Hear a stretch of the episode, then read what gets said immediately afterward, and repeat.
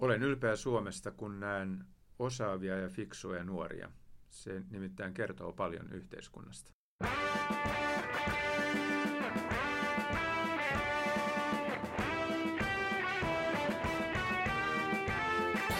Suomi mainittu. Hyvät kuulijat, tämä on ulkoministeriön podcast-sarja Suomi mainittu. Minun nimeni on Reetta Räty ja mulla on tänään vieraanani studiossa Jari Luoto. Hän on suurlähettiläs, joka koordinoi kansainvälistä ydinterrorismin vastaista työtä.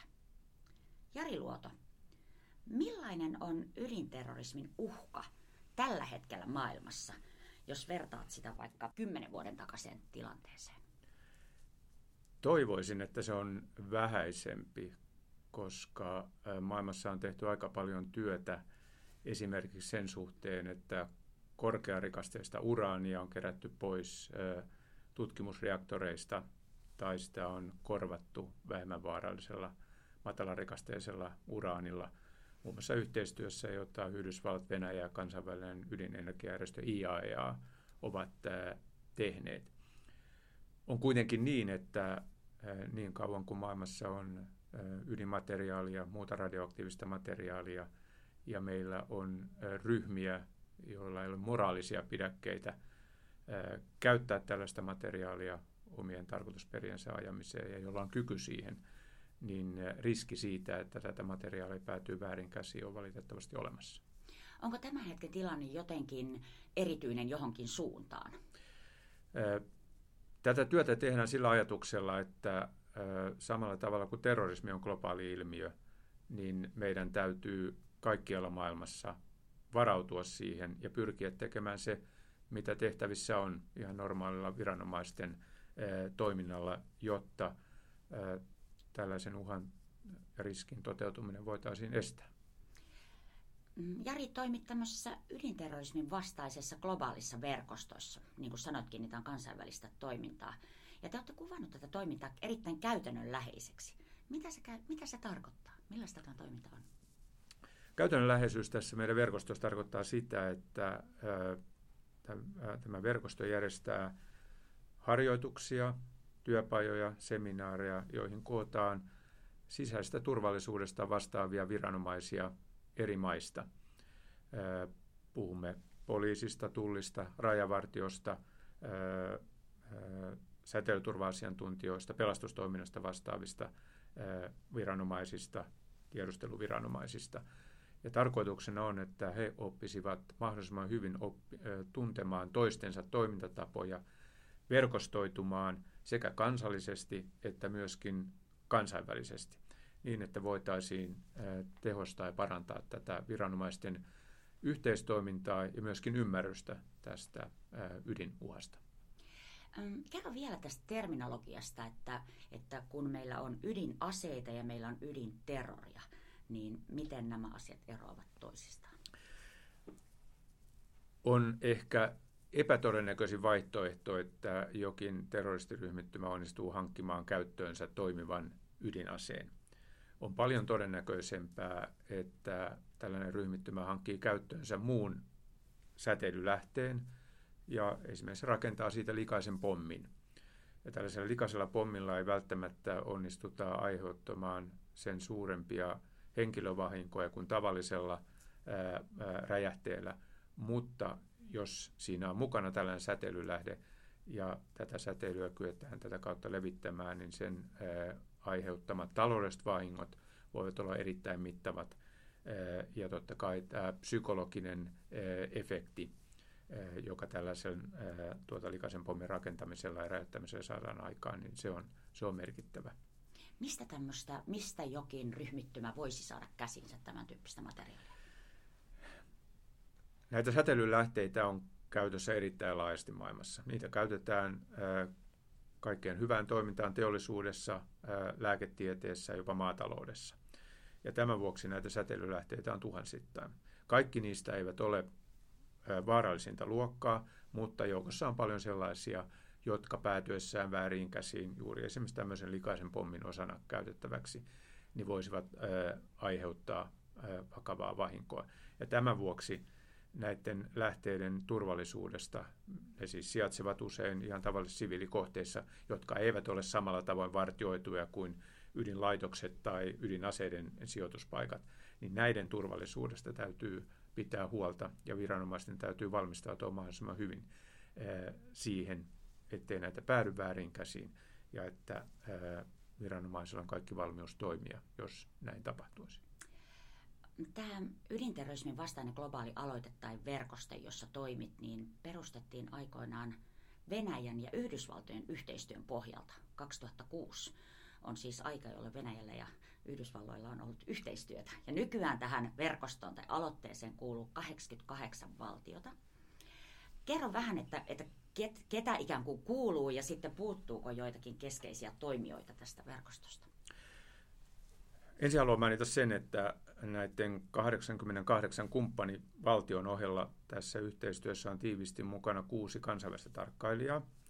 Euroopan unioni, kansainvälinen ydinenergiajärjestö IAEA ja kansainvälinen rikospoliisijärjestö Interpol ja sitten 3 YK:n erityisjärjestöä. Ja näiden kansainvälisten toimijoiden kanssa teemme hyvin tiivistä yhteistyötä, tavallaan monta kertaa täydentäen sitä työtä, jota nämä kansainväliset järjestöt tekevät. 28 valtiota on ihan hyvä luku ja on tärkeää huomata, että Yhdysvallat ja Venäjä jatkavat tämän aloitteen kanssa puheenjohtajina. Tämä on niitä alueita, joissa he tekevät tänä päivänäkin muista poliittisista vaikeuksista huolimatta yhteistyötä. Ja mukana on Kiinan, Intian, Pakistanin kaltaisia tärkeitä tämän alan toimijoita. Toivoisimme saavamme vielä muutamia maita lisää tähän verkostoon, erityisesti Latinalaisesta Amerikasta ja Afrikasta. Ja se on osa työtä, jota koordinaattorina teen tämän verkoston laajentamiseksi. Minkälainen toimija Suomi on tämmöisissä yhteyksissä? IAEAstakin me saamme lukea, että suomalaisvoimia on käytössä. Suomi on arvostettu toimija kaikissa ydinturvallisuuteen, ydinturvaan liittyvissä asioissa. Itse asiassa juuri viime viikolla julkistettiin arvostettu kansainvälinen tutkimus siitä, miten eri maat ovat varautuneet ydinmateriaalin varkauksia tai sitten ydinlaitoksiin kohdistuvaa sabotaasia vastaan. Ja Suomi rankattiin ykköseksi molemmissa kategorioissa. Ja meidän säteilyturvaviranomaisemme on erittäin arvostettu myöskin kansainvälisenä toimijana. Ja tavallaan tätä kautta on syntynyt tarve, kiinnostus Suomelle olla mukana myöskin sellaisessa kansainvälisessä yhteistyössä, jossa pyritään ydinturvan parantamiseen. Osaatko sanoa, että mistä tämä johtuu? Onko se joku yksittäinen asia vai onko meillä niin kuin jonkinlainen hyvä historia tässä mielessä? Meillä on tietysti hyvä historia. Ja erityisesti sanoisin tämmöisen sääntöpohjaisen järjestelmän luomisessa. Suomi oli ensimmäisiä maita aloitteen tekijöitä itse asiassa, kun luotiin ydinaseiden leviämistä vastaan suunnattu sopimus, NPT-sopimuksena tunnettu, joka myöskin samalla mahdollistaa ydinenergian rauhanomaisen käytön. Eli Suomi on johdonmukaisesti tämän sopimusrakenteen syntymistä saakka ollut mukana sitä tukemassa. Ja tähän tukeutuen olemme myöskin rakentaneet oman aika laajan ydinturvallisuusohjelmamme. Ja tietenkin tämä voi liittää siihen yleiseen yhteiskunnan ja viranomaisten luotettavuuteen ja toimivuuteen, josta Suomi tunnetaan muutoinkin. Ja se näkyy myöskin tällä ydinturvan alalla. Nyt mä voidaan lisätä siihen listaan, jossa Suomi on rankattu ykköseksi tai top 3 yksi uusi asia, eli ydinturva. Jari Luoto, me tiedämme, että kirjailijan pitää elää kirjailijan elämä. Millainen elämä ihmisen pitää elää, jotta hän päätyy ydinterrorin vastaisen työn tekijäksi? Olen ajatellut niin, että kun tekee tällaisia töitä, joita ulkoministeriössä tulee vastaan, niin ei riitä, että on pelkästään kiinnostunut kaikenlaista asioista, pitää olla suorastaan innostunut niistä. Ja mun oma tausta on ensin harrastuksessa ja sitten työssä ihmisoikeuksien kehitysyhteistyön parissa joka sitten on johtanut muun muassa ulkoministerin avustajaksi, pääministerin avustajaksi Euroopan unionin liittyvissä asioissa. Olen toiminut myöskin Itämeri-suurlähettiläänä, joka oli itse asiassa tavallaan hyvin samankaltaista toimintaa kuin mitä nytkin teen. Siinä vaan sovitettiin yhteen 9 Itämeren alueen maan työtä Itämeren paremman ympäristön ja myöskin paremman turvallisuuden puolesta. Ja sitten olen ehtinyt toimia suurlähettiläänä 2 varsin erilaisessa maassa, Brasiliassa ja Sveitsissä. Eli varsin monipolvinen polku on johtanut tähän työhön. Olen toki ollut ydinasioiden kanssa tekemisissä aikaisemmin, muun muassa silloin, kun Suomi Euroopan unionissa sai läpi aloitteen pohjoisesta ulottuvuudesta, ja siihen kuului tämmöinen ympäristöaspekti ja erityisesti Kuolan alueella olevien ydinjätteiden kohtalosta huolehtiminen, ja silloin ensimmäistä kertaa joudun perehtymään näihin asioihin. Sulla on ollut pitkä ja vaiheikas ura ulkoministeriössäkin. Mikä on ollut urasi kohokohta? Väistämättä palautuu mieleen aika, jolloin Suomi oli 80-90-luvun vaihteessa YK:n turvallisuusneuvoston jäsen. Ja siellä jouduttiin tekemään päätös siitä, että jollei pienemmän maan, Kuwaitin vallannut Irak, suostu vetäytymään tästä miehittämästään maasta, niin kansainvälinen yhteisö ryhtyy sitten kaikkiin tarvittaviin toimiin. Ja varsin suuren yksimielisyyden vallitessa myöskin Suomen ulkoministeri Pertti Paasio nosti YK:n turvallisuusneuvostossa käden, joka oikeutti kansainvälisen yhteisön toimimaan kansainvälisen järjestyksen ylläpitämiseksi sillä ainoalla oikealla tavalla. Aika oli tietysti erilainen. Silloin kansainvälinen yhteisö oli paljon yksimielisempi näissä kysymyksissä tavalla, joka varmasti puolustaa minkä tahansa pienen maan etuja voimapolitiikan edessä. Tämä on jäänyt erityisesti mieleen. Joskin ehkä sitten myöskin myöhemmiltä vuosilta se, kun Suomi hoiti ensimmäisen kerran Euroopan unionin puheenjohtajuutta, isännöimme 2 merkittävää huippukokousta, yhden Tampereella, jossa toimme sisältöä Euroopan unionin oikeussisäasioiden yhteistyöhön varsin konkreettisella tavalla, ja sitten Helsingissä, jossa silloisen 15 jäsenmaan johtajat päättivät Euroopan unionin laajentumisesta Keski- ja Itä-Eurooppaan. Nämä asiat on jääneet mieleen. Millä tavalla ajattelet, että maailman, viittasitkin tuossa siihen, että ehkä kansainvälinen tilanne ja maailmanjärjestys oli toisenlainen noina aikoina. Miltä se tällä hetkellä sinun silmin tällä kokemuksella näyttää? Se on tietenkin valitettavasti jossain määrin huolestuttavampi, synkempi kuin mitä se oli tuossa 90-luvun vuosina.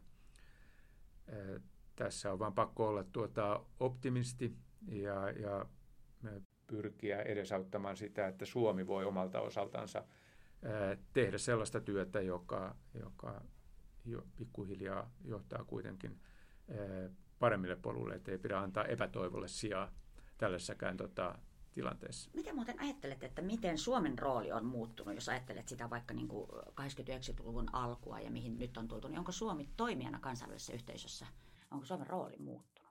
Uskoisin niin, että meillä on aina ollut tämmöinen käytännönläheinen suhtautuminen siihen, millä tavoin me kansainvälisessä yhteisössä toimimme, mutta aina omista arvoistamme lähtien. Demokratiasta, ihmisoikeuksista, tasa-arvosta. Näitä asioita Suomi on aina pitänyt esillä, missä tahansa roolissa olemmekin sitten toimineet. Ja minusta se on pätevä resepti niin hyvinä kuin huonoinakin aikoina. Palataan vielä hetkeksi nykyiseen työhösi. Ydinterrorin vastainen työ. Millaista on onnistuminen tällaisessa työssä? Mitä silloin onnistutaan tekemään? Onnistuminen varmaan merkitsee parhaimmillaan sitä, että me onnistumme tuomaan niille viranomaistahoille, jotka osallistuvat tähän toimintaan, niin paremman ymmärryksen toinen toistensa toimintatavoista ja onnistumme luomaan mahdollisuuksia tehdä parempaa yhteistyötä myöskin rajojen ylitse, koska puhutaan kuitenkin uhasta, joka useimmiten on rajojen ylitse ulottuva kansainvälinen globaalikin. Ja on suuri ilo nähdä, kun nämä eri maista tulevat osallistujat oppivat toinen toisiltaan ja monta kertaa myöskin saavat sellaisia eväitä, jotka selvästi auttavat heitä toimimaan keskenään paremmin omassa yhteistyössään, omissa maissaan. Mitä ne voisivat ne onnistumiset olla? Onko ne niin siis käytännön asioita vai niin kuin sanoitkin, että pelkästään tätä niin tiedonvaihtoa kenties ja yhteistyötä? No monta kertaa myöskin ihan käytännön asioita. Niin kuin mä sanoin, tämä verkoston toiminta on hyvin käytännönläheistä. Sen vuoksi keskitytään nykyisiin harjoituksiin, työpajoihin, muuhun tällaiseen toimintaan, jossa tämä niin kuin oppiminen toinen toistemme toimintatavoista on niin kuin pääosassa. Ja usein näissä tilanteissa huomataan selviä kehittämiskohteita, sellaisia asioita, jotka voidaan tehdä paremmin. Ja myöskin rakennetaan niitä verkostoja ihan konkreettisesti viranomaisten välillä, niin maiden sisällä kuin sitten valtioiden välilläkin. Ja tämä on juuri sitä työtä, jota pitää tehdä silloin, kun siihen on aikaa, silloin kun tehdään tätä varautumista, jotta siinä vaiheessa, kun jotain ikävää sitten on mahdollisesti tapahtumassa ja apua tarvitaan, niin ei tarvitse lähteä miettimään, että miten tätä pitäisi tehdä. No, mikä on suurin uhkakuva? Mitä tapahtuu, jos työ epäonnistuu? Suurin uhkakuva on varmaan se, että jokin terroristiryhmittymä onnistuu hankkimaan käsiinsä ja rakentamaan likaisen pommin, jossa on tämmöinen radioaktiivinen lähde, ja sen räjäyttämällä levittämään sitten radioaktiivista säteilyä jollain asutulla alueella ja näin aiheuttamaan konkreettisen uhan ihmisten terveydelle. Onko tämmöistä tapahtunut? Meillä on tiedossamme lukuisia tapauksia, joissa viranomaiset ovat kaikeksi onneksi kyenneet estämään tällaisten loppuun viemisen. Ja se, että näitä tapauksia tunnetaan ja me tunnemme paljon ryhmittymiä, joilla on kiinnostus tällaisen likaisen pommin rakentamiseen ja hankkimiseen, sen käyttämiseen, niin se tavaraan alleviivaa tämän työn tärkeyttä. Sanoit tuossa aiemmin jo, että tässä tämmöisessä ydinterrorin torjunnassa on mukana paitsi valtioita, niin myös kansainvälisiä toimijoita. Ja mainitsit esimerkiksi Interpolin. Kerro, että minkälaista yhteistyötä tehdään Interpolin kanssa? Kansainvälinen rikospoliisijärjestö tuo tähän yhteistyöhön luonnollisesti sen oman parhaan asiantuntemuksensa niistä ryhmittymistä, jotka ovat tämän työn kannalta olennaisia kiinnostuksen kohteita, heidän toimintatavoistaan, ja he tuovat myöskin sen oman osaamisensa, mitä poliisiviranomaiset voivat tehdä tällä turvallisuuspuolella, mahdollisten toteutuneiden rikosten tutkinnassa, millä tavoin he voivat auttaa parhaalla tavalla muita viranomaisia myöskin rakentamaan kansainvälistä yhteistyötä, omia verkostojaan. Millaista on tämmöisen työn niin kuin maantiede, että onko globaalisti jotakin semmoisia tiettyjä polttopisteitä, jotka on teille erityisen tärkeitä tai jota seuraatte? Olen pitänyt tärkeänä sitä, että kaikkialla maailmassa viranomaiset ovat tarpeeksi hyvin varautuneita johtuen siitä, että uhka on globaali. Näitä säteilylähteitä on kaikkialla maailmassa, niitä voidaan salakuljettaa rajojen ylitse. Toki on niin, että meillä on monissa harjoituksissa ollut tämmöinen alueellinen fokus, koska haluamme koota tietyltä alueelta tiettyjen valtioiden viranomaisia, joilla on yhteistä rajaa huolehdittavanaan niin tämän yhteistyön piiriin. Viime aikoina olen havainnut, että Aasian mailla on erittäin suuri kiinnostus tähän työhön ja aasialaiset kumppanimaat ovat isännöineet viime aikoina lukuisia tämän meidän verkostomme harjoituksia ja seminaareja. Kerro, mitä asianmaita on mukana aktiivisesti? Kaikki merkittävät valtiot, Kiina, Intia, Pakistan, Japani, Taimaa, Malesia, niin edelleen osallistuvat tähän yhteistyöhön hyvinkin aktiivisesti.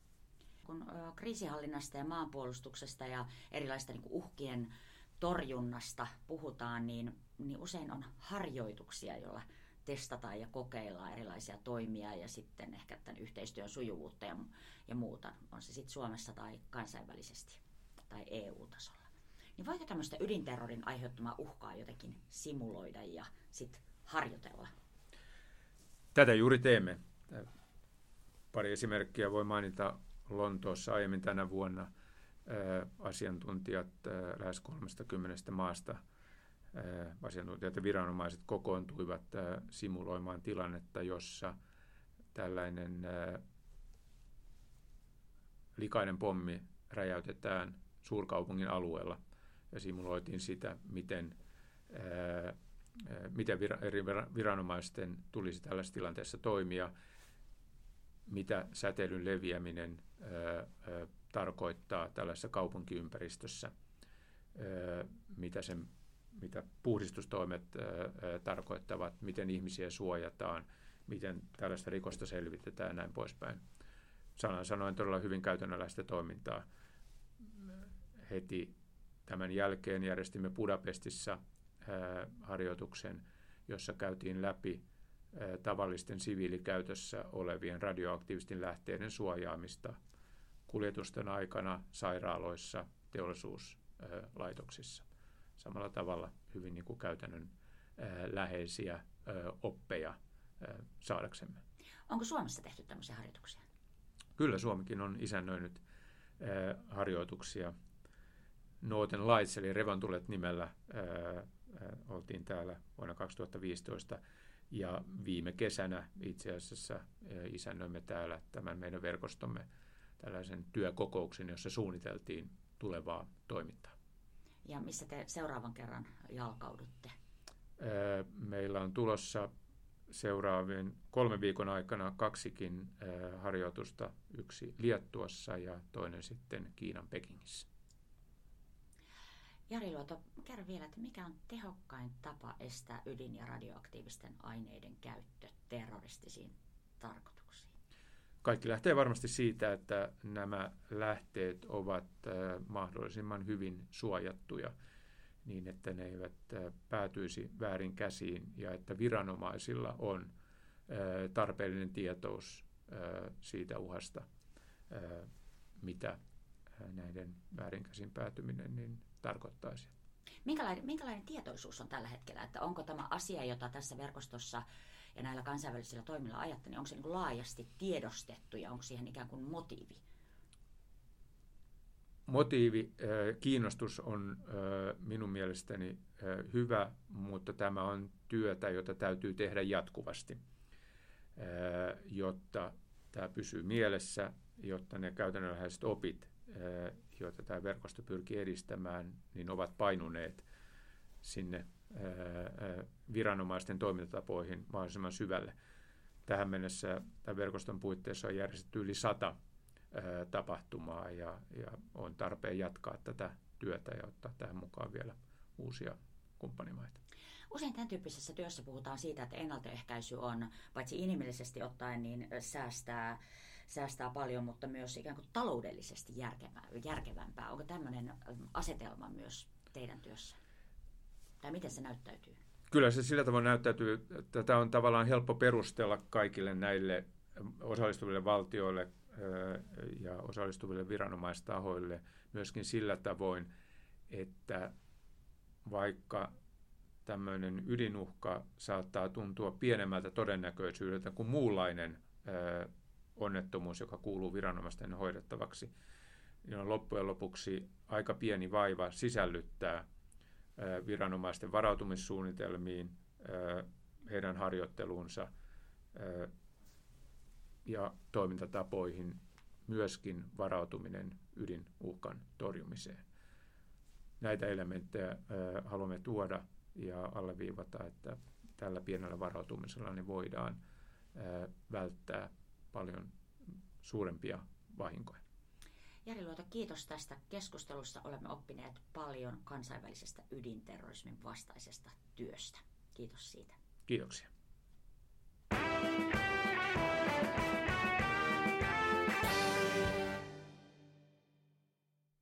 Toivoisin, että Suomi tunnettaisiin maailmalla maana, joka pitää huolen omistaan ja toimii samalla muukin maailman parhaaksi.